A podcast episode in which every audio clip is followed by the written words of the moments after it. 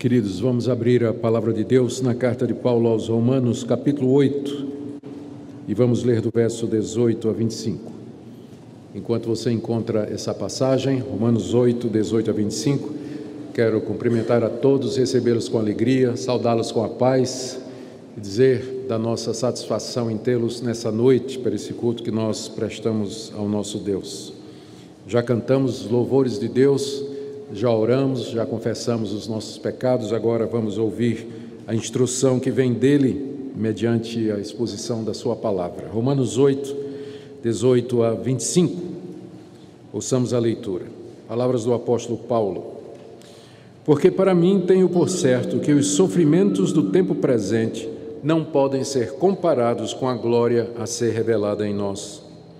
A ardente expectativa da criação aguarda a revelação dos filhos de Deus, pois a criação está sujeita à vaidade, não voluntariamente, mas por causa daquele que a sujeitou, na esperança de que a própria criação será redimida do cativeiro da corrupção para a liberdade da glória dos filhos de Deus. Porque sabemos que toda a criação, a um só tempo, geme e suporta angústias até agora. E não somente ela, mas também nós, que temos as primícias do Espírito, igualmente gememos em nosso íntimo, aguardando a adoção de filhos, a redenção do nosso corpo. Porque na esperança fomos salvos. Ora, esperança que se vê não é esperança, pois o que alguém vê, como espera? Mas se esperamos o que não vemos, com paciência o aguardamos. Até aqui a leitura da Escritura Sagrada. Oremos, irmãos, pedindo a iluminação do Espírito Santo. Ó bendito Deus, envia teu Espírito Santo para nos conduzir na compreensão da tua palavra, que ele nos ilumine e nos faça conhecer o significado das sagradas letras e também de que forma elas se aplicam a nós, vivendo tanto tempo depois que elas foram escritas. Nós que somos o teu povo, que te amamos e queremos te conhecer mais, aplica a tua revelação ao nosso coração. Isso nós te pedimos em nome de Jesus. Amém. Irmãos, o tema central do capítulo 8 da Carta aos Romanos é a segurança da nossa salvação em Cristo Jesus. Esse capítulo 8 termina a parte central da Carta aos Romanos, que começou com o capítulo 5. Onde o apóstolo Paulo fala da justificação em Cristo Jesus, capítulo 5, da santificação que é resultado dessa justificação, no capítulo 6, da libertação da condenação da lei, no capítulo 7, e agora no capítulo 8, a certeza que nós podemos ter de que Deus fez por nós, está fazendo por nós todas essas coisas. Ou seja, Paulo trata do ministério do Espírito Santo aqui no capítulo 8. Ele, no verso 1 desse capítulo, havia feito essa declaração: agora, pois, já nenhuma condenação há para os que estão em Cristo Jesus, ou seja, para aqueles que estão em Cristo, que creem em Jesus Cristo como seu único Senhor e Salvador. Para eles não existe mais condenação nenhuma, Deus não tem mais nada contra eles, Deus não haverá de julgá-los e condená-los e castigá-los eternamente, porque a culpa deles foi perdoado em Cristo Jesus. Em seguida, do verso 2 até o verso 30, na verdade até o final do capítulo, o apóstolo Paulo vai falar a respeito da segurança que nós podemos ter dessa verdade gloriosa, de que aqueles que são de Cristo, para eles não existe mais condenação. Aqui nem nesse mundo, nem no mundo vindouro, que seus pecados foram perdoados, os pecados passados, presentes e futuros, de tal forma que Deus pode prometer para eles a vida eterna, porque todos os seus pecados já foram perdoados em Cristo Jesus. Como é que eu sei disso? Eu sei disso porque o Espírito Santo aplica essas verdades no meu coração. Versos 2 a 4 do capítulo 8, nós já vimos. Eu sei disso porque o Espírito Santo inclina a minha mente e o meu coração a pensar nas coisas de Deus, em vez de ficar pensando nas coisas da carne e nas coisas do mundo. Nós vimos isso nos versículos de 5 a 8 do capítulo 8. Eu sei que não há mais nenhuma condenação para mim, porque o Espírito de Deus habita em mim e por meio dele eu posso clamar a Deus, Abba, Pai. Ele me dá vida e a esperança da ressurreição futura. E eu sei que não há mais nenhuma condenação para mim, porque pelo poder do Espírito Santo eu sou livre do domínio da carne e eu não vivo obrigado a uma vida de pecados. Eu posso viver uma vida em que o pecado não é necessário, versos de 12 a 17.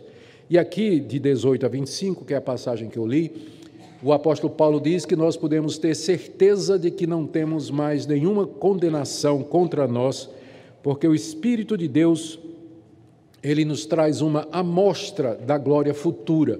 Ele funciona como uma espécie de garantia e primícia daquilo que Deus haverá de nos dar na vida eterna. Esse é o ponto central da passagem. Paulo desenvolve isso fazendo um contraste entre os sofrimentos do mundo presente, que nós experimentamos aqui, e a glória que um dia Deus haverá de revelar e da qual nós participamos. O porquê do verso 18, Paulo começa a sentença com essa palavra: porque para mim tenho por certo que os sofrimentos do tempo presente não podem ser comparados com a glória a ser revelada em nós. Esse verso 18 o porquê indica isso, uma explicação de alguma coisa que Paulo tinha falado antes. E o que é que ele falou? Está no verso 17. Ele diz que nós somos herdeiros de Deus, co-herdeiros com Cristo, e ele termina o verso 17 com essa declaração: se com ele sofremos, também com ele seremos glorificados. Ou seja, primeiro vem o sofrimento, e só depois vem a glória. Alguém pode perguntar, mas é isso mesmo? Nós que somos filhos de Deus, não foi dito que nenhuma condenação existe mais para nós? Mas então como é isso? Nós temos que sofrer primeiro aqui nesse mundo, antes de entrar na glória? Sim, é a resposta do apóstolo Paulo. Só que os sofrimentos que nós passamos aqui, quando comparados com a glória que haverá de ser revelada, eles são irrelevantes. Eles são tão pequenos que a comparação é desproporcional. É o que ele diz aqui no verso 18. Eu tenho por certo que os sofrimentos do tempo presente, isso que ele mencionou no verso 17, nós vamos sofrer, não podem ser comparados com a glória a ser revelada em nós. Glória que ele falou também no final do verso 17, quando ele diz que nós seremos glorificados com Cristo Jesus. Então é isso que nós vamos ver nessa noite. E meu objetivo nessa noite é fazer você compreender o caminho de Deus, ou o meio pelo qual Deus deseja que você viva aqui nesse mundo, no meio de todos os sofrimentos que você encontra e vai encontrar. Há uma forma pela qual o cristão enfrenta o sofrimento, a dor, a perda, e essa forma está explicada aqui e em outras partes da Bíblia. Mas hoje à noite eu quero concentrar nisso aqui, que o apóstolo Paulo está ensinando. Como é que eu posso viver os sofrimentos desse mundo presente como Deus deseja que eu viva? E a resposta primeira e maior, é essa, fazendo uma comparação entre a glória que nos espera e os sofrimentos aqui. Quando a gente tem a expectativa de receber alguma coisa maravilhosa, a gente suporta bem os sofrimentos preparatórios. Eu digo isso porque eu vi não somente a minha esposa, mas a minha filha darem à luz filhos no meio de grandes dores, porque elas optaram pelo parto natural. E eu assisti todos eles, né? O nascimento de todos os meus filhos e dos netos também. Então, particularmente, eu me lembro dos sofrimentos da minha filha no nascimento do primeiro neto. Foram 14 horas de trabalho de parto, não é? A dor e os gritos, não é? Que eu ficava assim agoniado, quase que eu chamava o pai, não é? E dizia: ô Ronaldo, manda logo fazer uma cesárea, alguma coisa para acabar com isso aqui. Mas com que alegria no final estava a minha filha, na hora que nasceu o João Gabriel. Então, ela suportou todas aquelas dores porque ela sabia o que viria depois. Essa é mais ou menos a figura que está aqui. Quando a gente pensa no que Deus preparou para nós, nós suportamos as dores de parto do mundo vindouro. Esse mundo presente, ele está como que em dores de parto, aguardando a chegada do mundo futuro. E nós, então, esperamos com confiança e esperança, porque o que vem depois supera em muito os nossos sofrimentos aqui. Vamos ver como Paulo desenvolve essa ideia aqui no texto que nós temos diante de nós. Ele começa afirmando que ele tem certeza disso, de que nessa comparação o mundo presente perde. Verso 18, tenho certeza de que os sofrimentos do tempo presente não podem ser comparados com a glória a ser revelada em nós. Quando Paulo fala dos sofrimentos do tempo presente, ele está se referindo a todos os males que sobrevêm à humanidade e à criação no mundo em que nós vivemos. Ele está falando não somente das perseguições que o crente sofre aqui nesse mundo, mas também das doenças, das tragédias, das angústias, dos desastres, das perdas financeiras e, finalmente, a própria morte. O mundo presente é marcado pelo sofrimento. Qual a origem desse sofrimento? A origem desse sofrimento pode ser encontrada no capítulo de Gênesis, nos capítulos iniciais do livro de Gênesis, onde nós temos o relato de como Deus criou o homem, o colocou à prova no jardim e o advertiu dizendo que se ele tomasse da árvore do conhecimento do bem e do mal, ele certamente haveria de morrer. O homem desobedeceu a Deus, ouviu a voz do diabo e caiu em desobediência, e Deus então amaldiçoou a terra por conta do pecado do homem. O castigo que Deus deu ao homem foi: maldita é a terra por tua causa. A terra ali é todo o universo, todo o cosmos. Ele foi amaldiçoado por Deus na hora que o homem caiu. Deus disse ao homem que ele então teria uma existência de dores, onde a terra seria hostil para ele, a terra que antes era um paraíso, um jardim, agora haveria de produzir espinhos, e que o homem com suor e sofrimento haveria de viver aqui nesse mundo, enquanto sua mulher daria à luz a filhos através de muitas dores. Ou seja, Deus sujeitou toda a criação, o universo inteiro, juntamente com a humanidade toda, ao sofrimento, à dor, a todo esse tipo de angústia por conta do pecado do representante do universo. Naquela altura, a essa altura, alguém pode perguntar por que Deus amaldiçoou toda a criação por conta do pecado do homem. A resposta é que o homem foi criado como o gerente de Deus, da sua criação, responsável por cuidar e guiar e conhecer o mundo todo. O homem foi criado à imagem e semelhança de Deus, era o representante de Deus nesse mundo, era o ápice da criação de Deus. Quando ele cai, não somente a sua descendência que estava nele cai também, mas todo o cosmos do qual ele era o representante, todo o universo do qual ele era a criatura máxima, cai juntamente com ele. Então, por isso Deus disse: maldita é a terra por tua causa. E o que Paulo está descrevendo aqui no capítulo 8 é o reflexo disso. Ele fala aqui da criação que geme, da criação debaixo do cativeiro da corrupção, da criação sofrendo angústias, tudo isso como resultado do pecado do primeiro homem. E, além disso, nós acrescentamos sofrimentos por conta dos nossos próprios pecados, os nossos próprios erros, escolhas erradas, decisões ruins, que acrescentam miséria à miséria já existente, afora a atuação dos espíritos maus que oprimem o homem, possuem o homem, corrompem a mente do homem, ataca a sua pessoa. Tudo isso, então, faz com que o nosso mundo em que nós vivamos, ele seja marcado por aquilo que Paulo descreve no verso 8 como sofrimentos. Essa é a realidade que nos cerca, esse é o mundo em que nós vivemos. Ao dizer isso, nós não estamos dizendo que tudo no mundo é só miséria, sofrimento e dor. Pela bondade de Deus, pela misericórdia de Deus, pelo favor de Deus, mesmo que ele amaldiçoou essa terra, ela ainda preserva muita coisa da sua criação original. Há paisagens belíssimas, há locais belíssimos para se ver, há climas gostosos, há frutas maravilhosas, algumas imencionáveis, outras a gente pode mencionar, há animais belíssimos, há situações na vida que são boas de você viver. Isso é só a misericórdia de Deus temperando a sua maldição sobre esse mundo, mas é tudo provisório, tudo é efêmero, tudo é passageiro, todos os prazeres e alegrias que nós temos aqui são vãos, não são duradouros. porque o que marca essa terra é exatamente o sofrimento a qual ela está sujeita por conta da corrupção do primeiro pecado agravado pelos nossos. Mas há também, e aqui é boa notícia, há também uma glória a ser revelada, como Paulo diz no verso 18.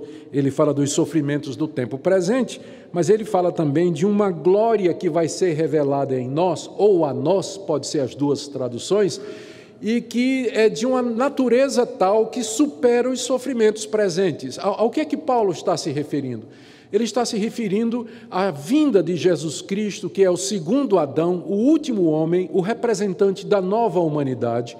Quando ele vier, haverá a ressurreição dos mortos, a transformação dos que estiverem vivos, e essa terra amaldiçoada, ela será renovada, ela será mudada. Você encontra referências a isso nos profetas de Israel, no livro do profeta Isaías, capítulo 66, por exemplo. O profeta, falando da parte de Deus, diz: eis que eu crio novos céus e nova terra. Esse mote, esse tema é desenvolvido pelo apóstolo Paulo aqui, quando ele fala da redenção da criação, e pelo apóstolo Pedro na segunda carta que ele escreve no capítulo 3, onde inclusive ele dá detalhes de como Deus vai fazer isso. Ele vai abrasar os elementos, vai derreter os elementos que compõem o presente universo, e ele vai fazer surgir um novo universo, um novo céu e uma nova terra, purificados, transformados, onde habitam a justiça, e que será o habitat final da raça humana, aqueles que foram salvos e transformados mediante Jesus Cristo. Essa é a glória que vai ser revelada, e ela é de tal maneira que ela supera os sofrimentos aqui presentes, que é exatamente o que Paulo diz no verso 18. Eu tenho certeza de que os sofrimentos do presente não dá nem para comparar com a glória que está nos esperando e que ainda Deus vai revelar. Ele usa o termo revelar, porque no presente essa glória está oculta. Nós a vemos pela fé. Ela não é visível como a nossa realidade atual, mas ela é tão real quanto, e nós a esperamos pela fé. Por isso que Paulo diz, ela vai ser ainda revelada, porque no momento ela está oculta aos olhos humanos, embora perceptível pela fé. É disso que Paulo está seguro. Eu tenho certeza, verso 18. E é disso que nós também temos que estar seguros, porque nós vivemos no mesmo mundo do apóstolo Paulo. Em que sentido essa glória futura supera os sofrimentos presentes? Paulo menciona três aspectos que eu quero ver com vocês em seguida. O primeiro deles, podemos resumir como sendo a revelação dos filhos de Deus. Está aí no verso 19 a 20. A ardente expectativa da criação aguarda a revelação dos filhos de Deus, pois a criação está sujeita à vaidade, não voluntariamente, mas por causa daquele que a sujeitou. O que é que Paulo está dizendo aqui? Em outras palavras, que a natureza, ela aguarda com grande expectativa que os filhos de Deus sejam revelados. Os filhos de Deus são todos aqueles que creem no Senhor Jesus Cristo como seu Senhor e Salvador. Não é a humanidade toda. A Bíblia é muito clara, não são todos da humanidade que são filhos de Deus, mas somente aqueles que creem em Jesus Cristo e que foram perdoados e justificados dos seus pecados, que são esses mencionados no verso 1 do capítulo 8, de quem Paulo diz, já não há nenhuma condenação para os que estão em Cristo Jesus. Esses que estão em Cristo Jesus, eles são os verdadeiros filhos de Deus. Mas eles estão espalhados pelo mundo todo. Aqui mesmo na minha audiência, nessa noite, eu gostaria muito de dizer que a quantidade de filhos de Deus aqui nessa noite é igual à quantidade de pessoas que estão presentes aqui.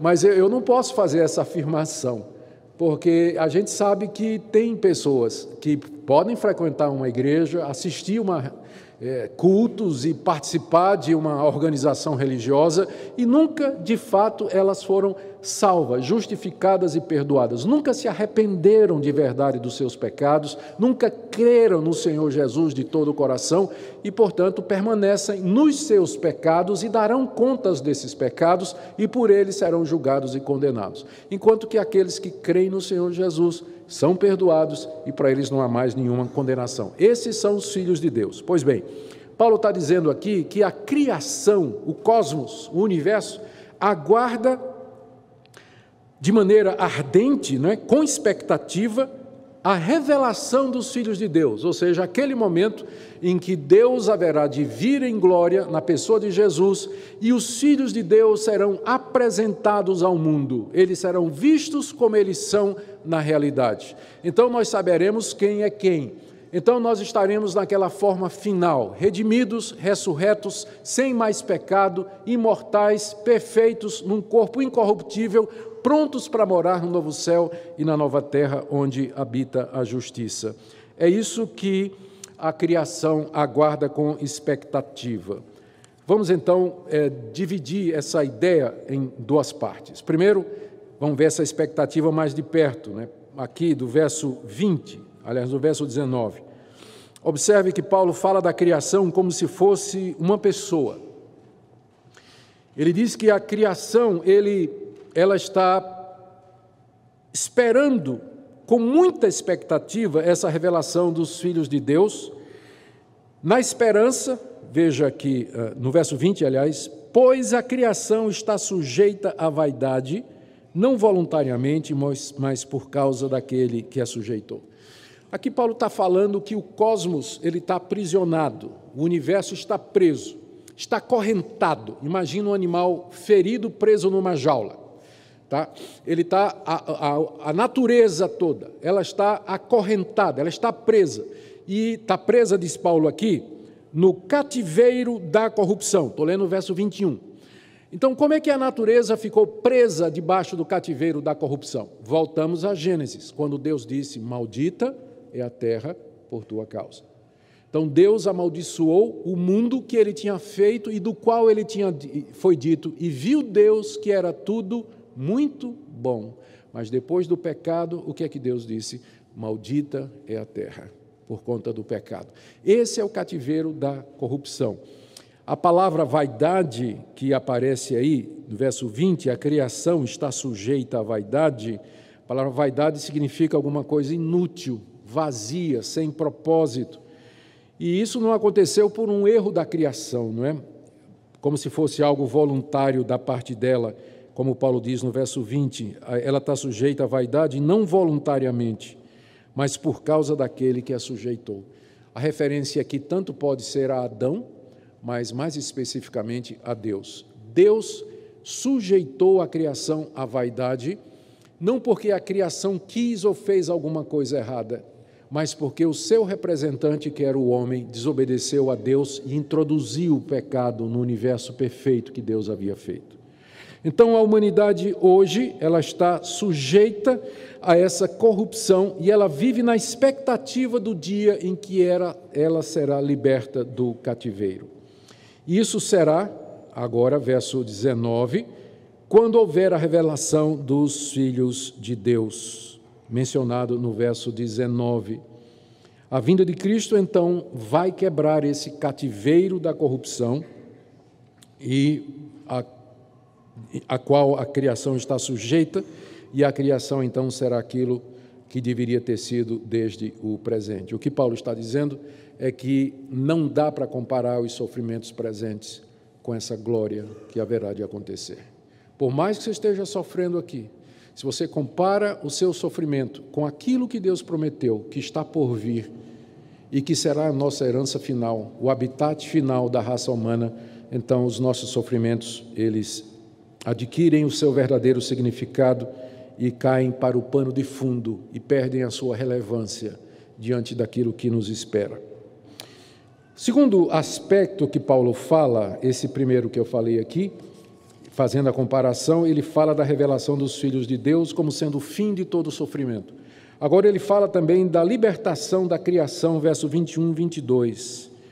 Ele diz que a criação geme na esperança, ou sofre na esperança de que a própria criação será redimida do cativeiro da corrupção para a liberdade da glória dos filhos de Deus, porque sabemos que toda a criação, a um só tempo, geme e suporta angústias até agora. Paulo está dizendo, em outras palavras, a mesma coisa que ele disse nos versos anteriores.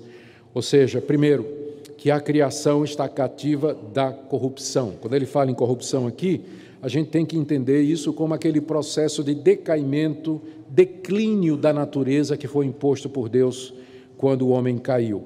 e a criação está presa, ela está cativa, ela não tem saída. Por isso, Paulo diz aqui que ela geme e suporta angústias.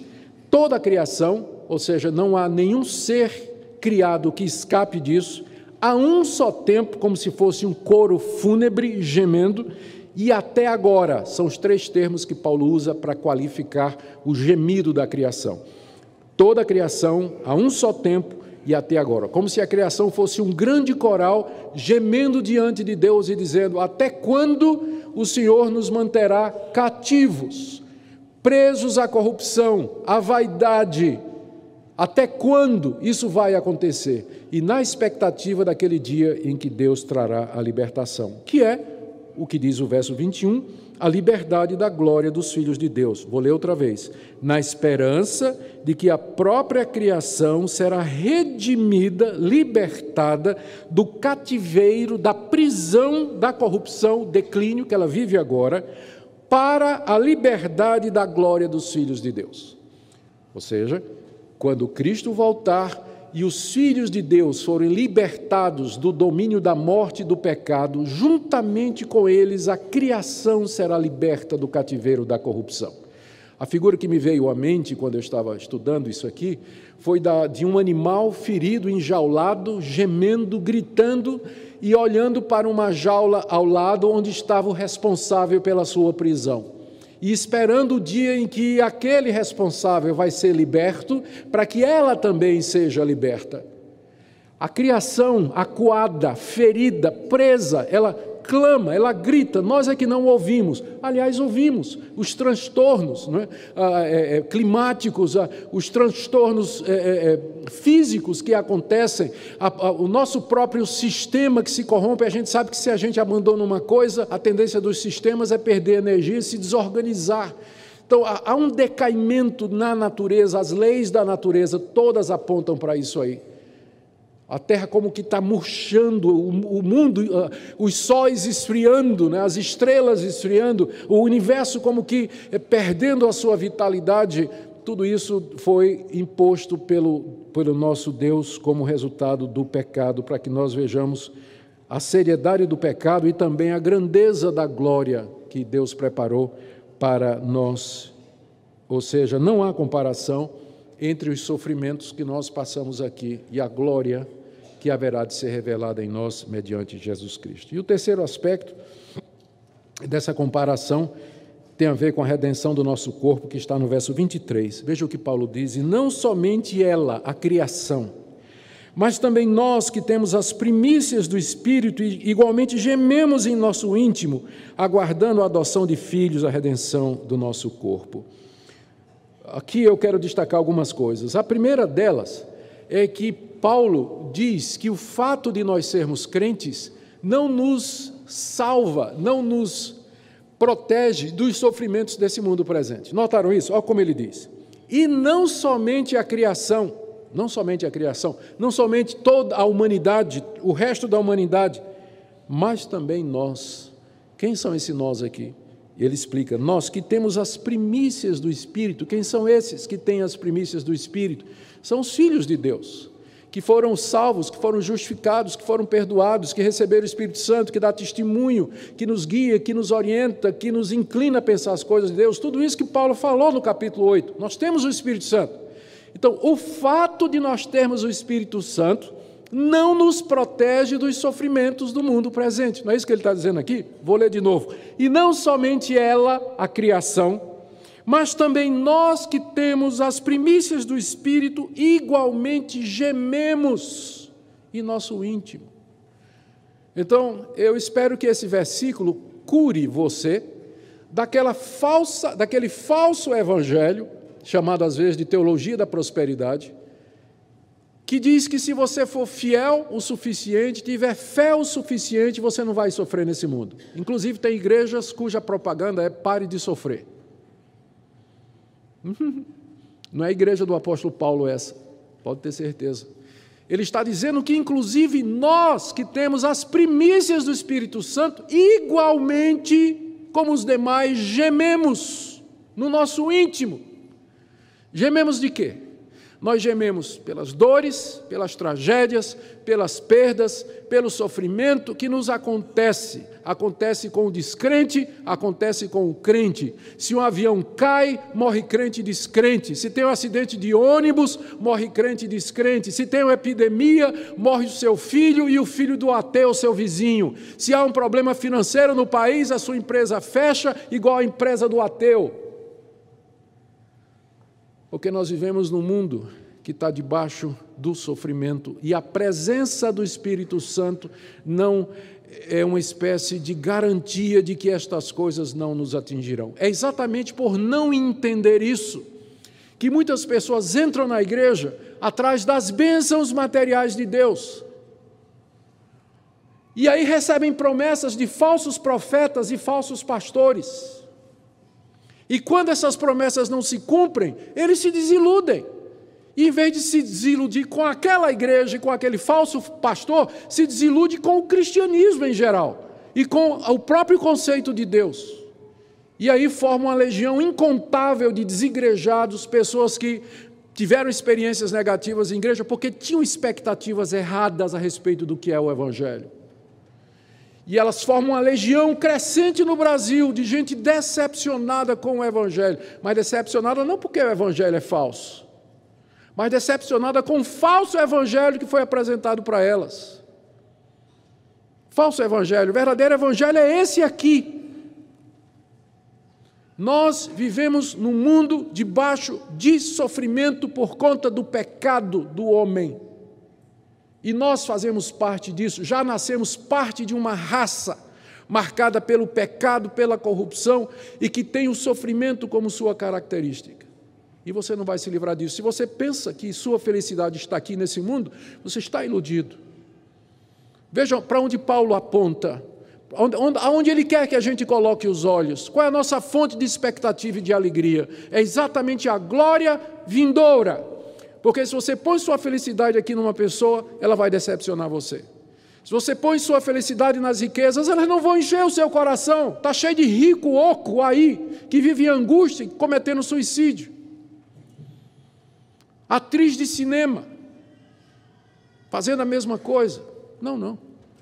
A nossa felicidade não está aqui. E não há nada nesse mundo que possa encher o nosso coração. Por isso que o apóstolo Paulo aponta para a glória vindoura e ele diz: o que está por vir supera em muito os sofrimentos que nós passamos aqui. Por isso, coloque os olhos lá e não ponha a sua esperança aqui, nesse mundo.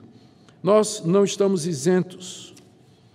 Nós não temos imunidade com relação aos sofrimentos desse mundo. Segundo ponto aqui do verso 23, o primeiro ponto é esse, aqui do verso 23, que o apóstolo Paulo diz que nós, os crentes, sofrem igualmente com o restante da humanidade. O segundo ponto é que ele se refere aqui, pela primeira vez na carta, ao Espírito Santo como sendo, ou como trazendo as primícias. O que são primícias? Paulo está usando uma linguagem do Antigo Testamento. Você pode encontrar isso nos livros de Moisés, onde há a recomendação de que o judeu trouxesse as primícias da sua colheita como oferta a Deus. As primícias eram os melhores frutos da primeira fase da colheita que o israelita arrecadava e ele levava num cesto e oferecia no templo em gratidão a Deus, dizendo que tudo que ele tinha era de Deus e vinha de Deus e pertencia a Deus. Era uma expressão de gratidão. Então, primícias, o nome está dizendo, são os primeiros frutos representativos do restante da colheita.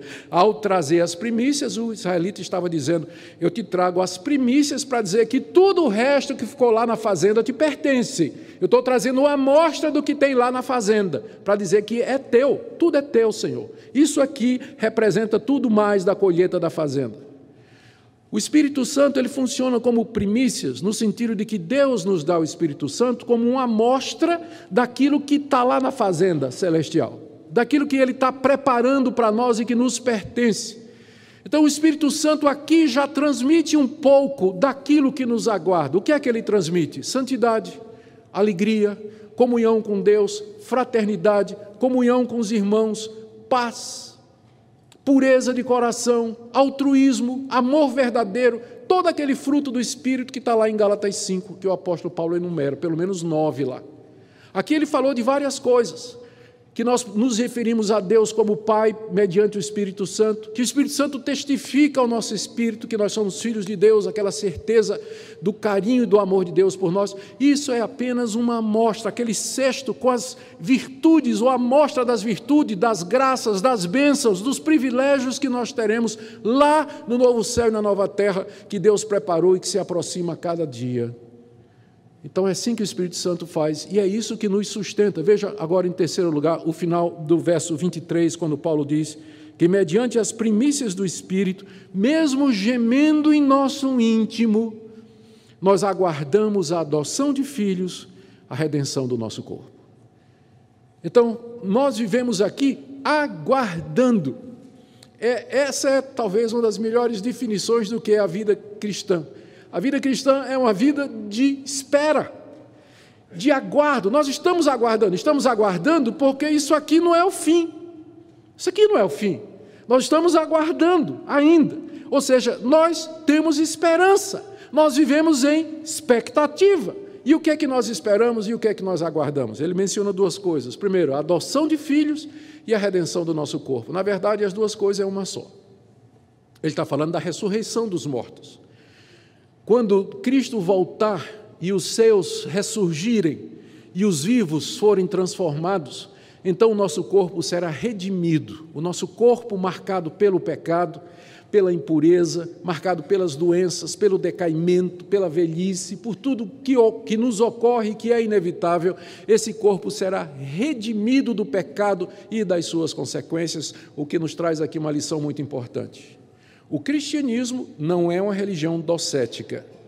O docetismo foi uma heresia do século II, que dizia que Jesus não tinha um corpo físico, que ele era só uma alma. Porque se Deus é espírito, qual é a preocupação dele com o corpo? Então esse pessoal dizia que o corpo de Jesus era falso, era como se fosse um holograma, uma projeção em 3D, você podia meter a mão assim e atravessava, não era físico o corpo de Jesus, eles diziam isso. Mas por que isso? Um conceito errado da realidade, de que a matéria é inferior e que o espírito é superior. Essa teologia, essa ideologia, infelizmente, prosperou durante a Idade Média, dando origem à ideia de que ser solteiro é mais espiritual do que ficar casado. Então, aquelas pessoas que queriam ser padres e monges faziam voto de celibato, porque se casar é um estado inferior, não é? Quero ficar solteiro porque casamento envolve corpos, não é? Troca de corpos. Corpo é físico, portanto inferior. Uma ideia errada que já havia desde a época do apóstolo Paulo. Mas aqui, com essa expressão, fica claro que o verdadeiro cristianismo, ele não é docético, ele não é uma coisa voltada só para a alma. Cristo morreu não somente para redimir a minha alma, mas também o meu corpo. Foi por isso que ele ressuscitou ao terceiro dia com o corpo em que ele viveu durante os 3 anos aqui, claro, transformado e glorificado, mas o mesmo corpo.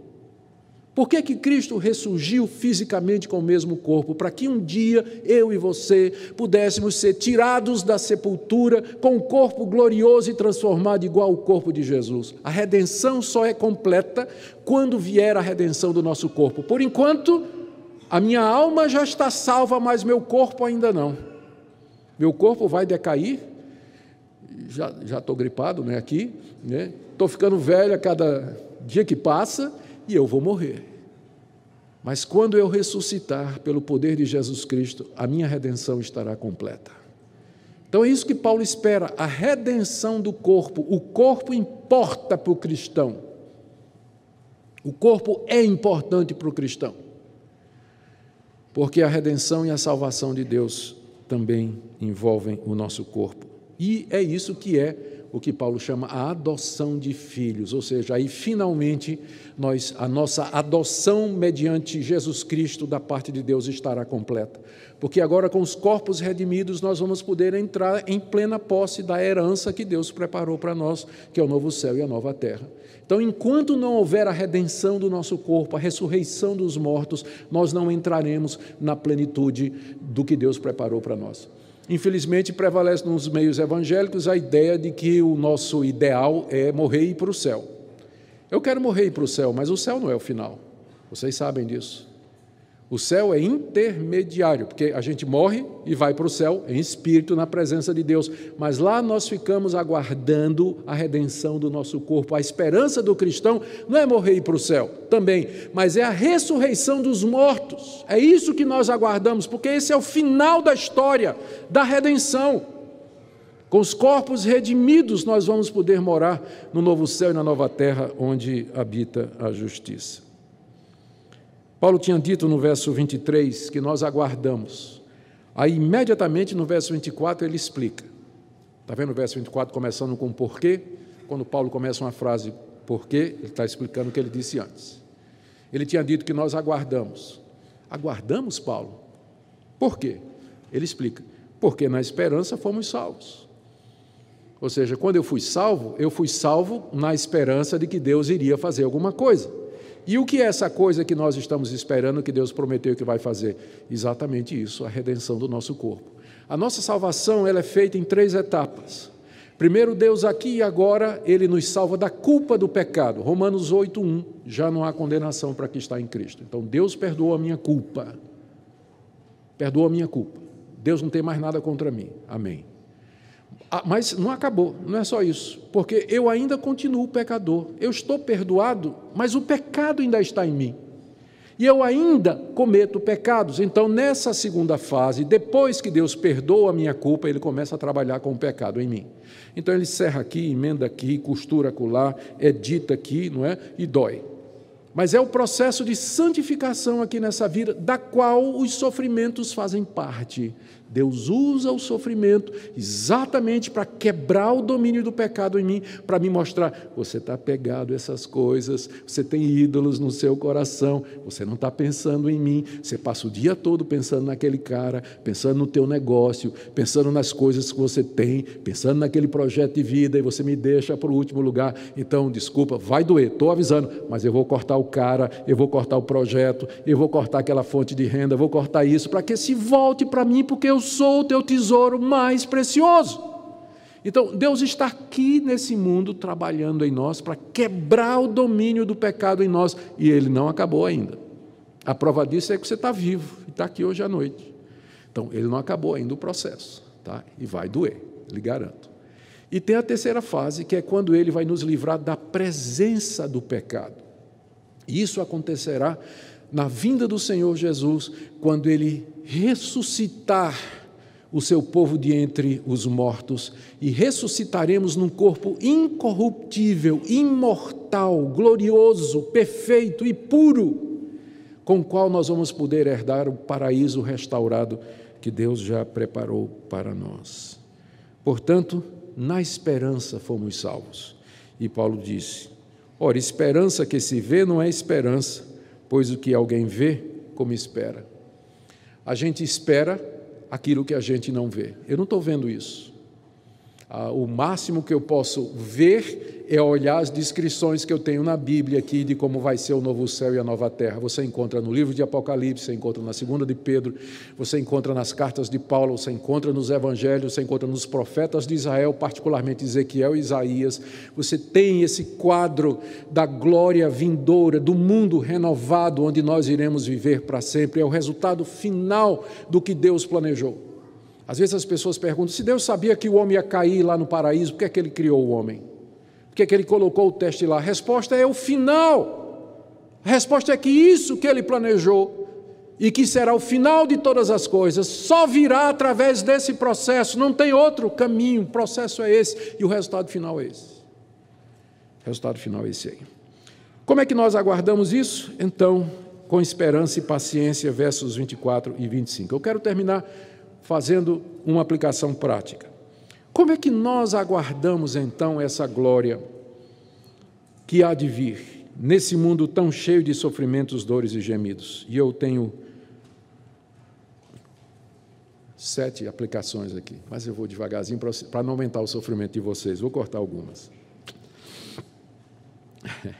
Não tem nada que faça a gente sofrer mais do que um pregador que demora demais e é monótono, né? É um sofrimento indizível isso aí. João Wesley dizia que se o sermão é bom, ele será curto, e se for ruim, ele precisa ser breve. Então, Concordo com João Wesley completamente, nem sempre consigo, mas vamos lá. Algumas aplicações aí, sugestões de como, a partir do texto, de como nós podemos viver nesse mundo cheio de sofrimentos. Primeiro, lembre que os sofrimentos que você passa aqui, se você é filho de Deus, se você está em Cristo, esses sofrimentos aqui não se comparam com a glória que lhe aguarda. Para que você lembre disso, a melhor coisa é você meditar nas Escrituras. Leia o que a Bíblia fala a respeito da ressurreição, da glória de Cristo, da grandeza do nosso Deus que nos aguarda, do novo céu e da nova terra. Medite na Escritura, se aproprie dessas promessas, faça com que essas promessas sejam a razão da sua existência, e elas haverão de produzir em você fé, esperança e paciência, que é o que Paulo descreve aqui no final da passagem, no verso 25. Nós esperamos o que não vemos com paciência. Então, antes de você se dar ao desespero, ao desânimo, ao fracasso, e chutar o pau da barraca mesmo com relação a Deus e ao cristianismo, medite na glória que está reservada para os filhos de Deus. E aí você vai ver que os seus sofrimentos aqui não são nada, comparados com a alegria, a paz, a glória, a riqueza do mundo vindouro. Segundo, lembre que os sofrimentos que você passa aqui, eles são os mesmos que o restante da humanidade passa. Não é isso que Paulo está dizendo aqui? É toda a criação que geme, toda, não tem exceção. Às vezes o cristão acha assim: acho que Deus me escolheu para me fazer o cara mais miserável do mundo, porque é só problema, só dá problema na minha vida. Não sei por que Deus me sorteou para me fazer o exemplo do que é a infelicidade nesse mundo. Ah, querido, levante os olhos, olhe o quadro maior. Há pessoas que sofrem muito mais do que você, mas muito mais mesmo. Esses sofrimentos estão espalhados por nossa cristandade no mundo todo. Nós estamos num mundo que é marcado, sem exceção, pelo sofrimento. Então, pare de olhar para o seu próprio sofrimento, olhe a realidade ao seu redor, e mais do que isso, olhe além pela fé, para aquilo que Deus prometeu àqueles que são seus. Terceiro, medite no fato de que nem sempre o sofrimento é resultado de algum pecado em particular. Sofrer, gemer, suportar angústia faz parte do fato de sermos membros de uma raça caída num mundo decaído.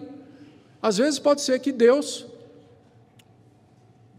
castigue, no sentido de corrija, não é, fortemente, com ênfase, algum pecado particular que nós cometamos, mas ele faz isso não para nos destruir, mas como um pai corrige o seu filho, para aproveitamento e para crescimento. Então, quando você está sofrendo, não pense assim: estou sofrendo porque cometi algum pecado e Deus está me punindo por isso. Isso é o que ensina algumas igrejas. E o consolo que elas podem oferecer: o sujeito está lá, está doente, está com câncer, está em doença terminal, ou está passando alguma dificuldade, e o consolo é esse: você cometeu o pecado, Deus está castigando você. Pensa nos amigos de Jó. Jó está lá, perdeu tudo, tudo, no mesmo dia, perdeu os filhos, perdeu as propriedades. Deus permitiu que Satanás o ferisse da cabeça aos pés com uma doença, que era alguma espécie de úlcera, que ele se coçava, né, com um pedaço de telha, né, aquelas feridas. E ainda deixou aquela mulher, né, que ficava dizendo: amaldiçoa teu Deus e morre. Eu acho que foi a pior tentação de Jó, foi aquela mulher que foi deixada ali. Desculpa aí, foi um lapso. Não é? E aí chegaram os amigos de Jó para consolar Jó. E o que é que, como é que os amigos vieram consolar Jó? Eu sei de que igreja os amigos de Jó eram membros. Porque eles chegaram dizendo: Jó, examina a tua vida, tem pecado aí, isso é maldição hereditária, tem alguma coisa errada na tua vida, porque um crente fiel não sofre. Se ele está andando diante de Deus, ele não passa por problema. E Jó dizendo: mas eu não fiz nada. Jó, você é orgulhoso, você é endurecido de coração, você é melhor do que os outros. Não, eu sei que eu sou um pecador, não valho nada diante de Deus, mas eu não cometi nada diante de Deus. A minha consciência está tranquila, eu não cometi nada. E estava mesmo. Jó era um homem temente a Deus. Diz lá o início do livro que ele temia Deus mais do que qualquer outra pessoa. Ainda assim, ele passou por todo aquele sofrimento. Então, os amigos de Jó continuam hoje. Esse pessoal que o único consolo que tem é dizer, você pecou mesmo, você não vale nada e não traz consolo nenhum. Já encontrei gente desesperada, levando um fardo nas costas, dizendo, lá na minha igreja, estão dizendo que eu estou amaldiçoado, estão dizendo que eu estou debaixo de pecado, todo esse sofrimento que estou vivendo, reverendo, mas eu não consigo saber por quê. Então, não é. Não é. Isso faz parte dos sofrimentos da vida presente. Claro, toda vez que alguma coisa acontece conosco, a primeira oração que a gente faz é de Senhor, eu peço graça, né? Fala com o apóstolo Paulo, por favor, eu peço que o Senhor tire esse espinho da minha carne, ou o Senhor me explique qual o motivo pelo qual esse sofrimento está chegando. Se eu pequei contra ti, o Senhor me corrija. Mas se não, me dê, tira esse sofrimento. E pode ser que Deus vá dizer a você o que disse a Paulo, não vou tirar o espinho não, mas vou te dar graça, para que você possa suportar. Mas o que eu quero dizer aqui é que você repudia essa teologia maligna, que quer identificar toda forma de sofrimento com algum pecado específico. Porque você está vendo aqui, acabamos de ler em Romanos 8, que é a criação toda, todos nós, e não é por conta de um pecado específico, embora possa acontecer, mas é por conta da corrupção a qual o mundo foi sujeito por conta do pecado original. Penúltima orientação. Procure viver uma vida cheia do Espírito Santo. É Ele que nos traz o gosto do mundo vindouro, as primícias. Viva uma vida cheia do Espírito Santo, e na hora que o sofrimento bater à sua porta, você vai poder dizer, está doendo, eu estou gemendo. Você nota que Paulo aqui não proíbe que a gente gema. Você pode dizer, Deus, está doendo. Está doendo, mas muito mesmo, Deus. Mas olha, nunca senti essa dor. Está muito pesado, Deus. Mas naquela hora o Espírito Santo vai sussurrar no teu coração, tu és meu. E isso aqui é para você pensar na glória vindoura, para você pensar nas glórias celestiais e no teu Salvador Jesus Cristo, para desapegar o teu coração das coisas desse mundo. Cultive uma vida cheia do Espírito. E por fim, nós não somos como os demais que não têm esperança, que vivem nesse mundo sem qualquer expectativa. Eles ficam aguardando a morte, mas nós vivemos aguardando a vida. Nós vivemos aguardando a vida. A morte é só um trampolim, é a próxima fase. Nós temos esperança, não somos como os demais. Nós olhamos mais além, os olhos fixos na glória. Caminhamos nesse mundo, mas com os olhos fixos na glória que há de ser revelada. E é por isso que nós podemos ter o coração cheio de esperança e de expectativa e de paz. Que Deus nessa noite aplique essa palavra ao seu coração, meu irmão, minha irmã, e que você saia daqui glorificando esse Deus, dizendo, Deus me perdoa pela minha murmuração, pela minha insatisfação, pelo meu ressentimento, pelas minhas críticas, perdoa-me. Dá-me uma visão da tua glória, dá-me uma visão daquilo que o Senhor preparou para mim. Enche o meu coração de esperança e de expectativa. Que seja a tua oração nessa noite. Amém. Ó Deus bendito, pedimos que assim seja feito, que teu Espírito Santo nos persuada, nos convença e nos console nessa noite. No meio de todos os sofrimentos, que nós possamos viver na expectativa da glória vindoura, aguardando com paciência aquilo que nós não vemos. É o que nós te pedimos, em nome de Jesus. Amém.